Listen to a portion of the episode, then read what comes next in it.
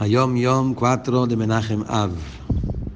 Con el esfuerzo más grande uno no puede ganar ni un centavo más de lo que Hashem Baraj, Hakadosh Baruchu, fijó para esta persona, que tal y tal persona van a ganar.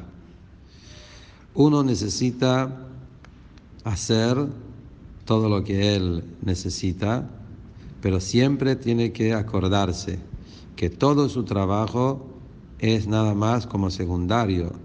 Lo principal es la bendición de Hashem Baraj.